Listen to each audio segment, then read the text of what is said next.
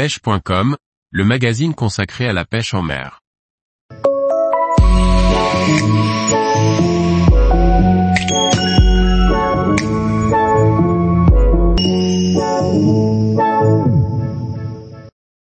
Découvrez une sélection des meilleures mouches pour la pêche du bar. Par Jean-Baptiste Vidal. Quelles sont mes mouches préférées pour rechercher le bar à la mouche? Voici une sélection de celles que j'utilise le plus souvent et avec lesquelles j'ai des résultats. Ces mouches couvrent toutes les situations, que ce soit du bord ou en bateau, en prospection ou à vue. Pour la pêche du bar à vue, j'utilise principalement des imitations de petits crabes verts. J'ai différents modèles mais celui-ci est celui que je préfère et avec lequel j'ai pris le plus de barres et de gros spécimens jusqu'à plus de 80 cm. L'idée est de placer son crabe sur la trajectoire d'un bar en maraud dans la lançant ni trop près ni trop loin, puis de voir le bar venir l'inspecter, ou l'aspirer. Une pêche 100% visuelle. Les imitations de crevettes sont aussi à ne pas laisser de côté, car les bars s'en nourrissent très régulièrement. On peut utiliser cette mouche à vue, en petite taille voire avec un modèle un peu plus léger avec moins de résine UV en pêche à vue. Dans ce cas, lancez proche d'un bar qui vient sur le bord pour chasser dans les crevettes. L'animation consiste à réaliser de petits strips courts rapides alternés de pauses. Pour la pêche en prospection en estuaire, j'utilise de plus en plus souvent des imitations de crevettes dont ils se nourrissent abondamment. Dans ce cas il faut pêcher les bordures, les courants sans voir les barres à l'avance. On l'utilise de la même façon mais en devinant leur présence ou en recherchant le type de poste où ils sont susceptibles de venir chasser. Selon la hauteur d'eau et le courant j'emploie une soie flottante, flottante à pointe intermédiaire ou intermédiaire. Une canne pour soie de 8 peut convenir, mais en mer il y a souvent du vent et une canne de 9 apportera un confort de lancer et de pêche non négligeable.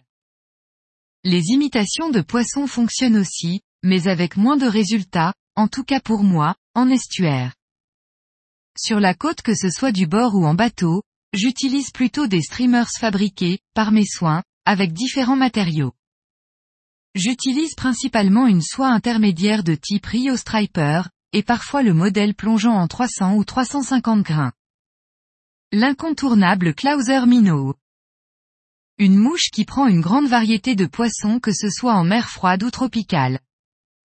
Pour le bar j'utilise les coloris suivants.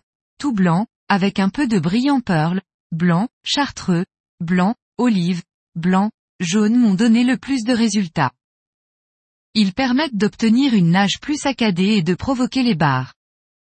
Attention cependant à votre canne car ils sont lestés avec des yeux en plomb dit diabolo.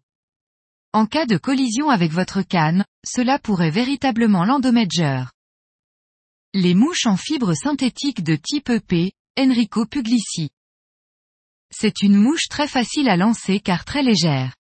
Au premier lancer, l'eau s'évacue et permet notamment aux débutants d'avoir moins de problèmes pour les envoyer à bonne distance. Il existe un grand choix de coloris dans le commerce. Je les monte en blanc, blanc d'eau olive, blanc d'eau vert et vert, bleu, blanc d'eau gris, blanc d'eau bleuté principalement et sur des hameçons Gamakatsu SC15 de 1 à 2 sur 0. Les mouches en poil et plumes. J'utilise beaucoup le Naya depuis plusieurs années car il est léger, très mobile et vivant, solide et existant de très nombreux coloris. À décliner dans les mêmes coloris que précités et en plusieurs tailles, hameçon arrêt SA 280. Pour la pêche en surface, en soie flottante, Ma mouche préférée est un gurgler, qui est un slider, qui glisse à la surface et émet des petites vibrations et gerbes d'eau. Il n'a pas son pareil pour faire monter les barres que ce soit sur les parcs à huîtres, sur les chasses ou encore en prospection sur les pointes rocheuses ou postes habituels. On peut aussi utiliser des poppers qui sont plus bruyants que j'utilise personnellement moins souvent. Pour moi à plutôt utiliser lorsque la mer est formée, dans le courant pour faire monter les poissons du fond. En plus petite taille ils peuvent cependant être utilisés dans des conditions plus calmes comme le gurgler. Tous les jours, retrouvez l'actualité sur le site pêche.com. Et n'oubliez pas de laisser 5 étoiles sur votre plateforme de podcast.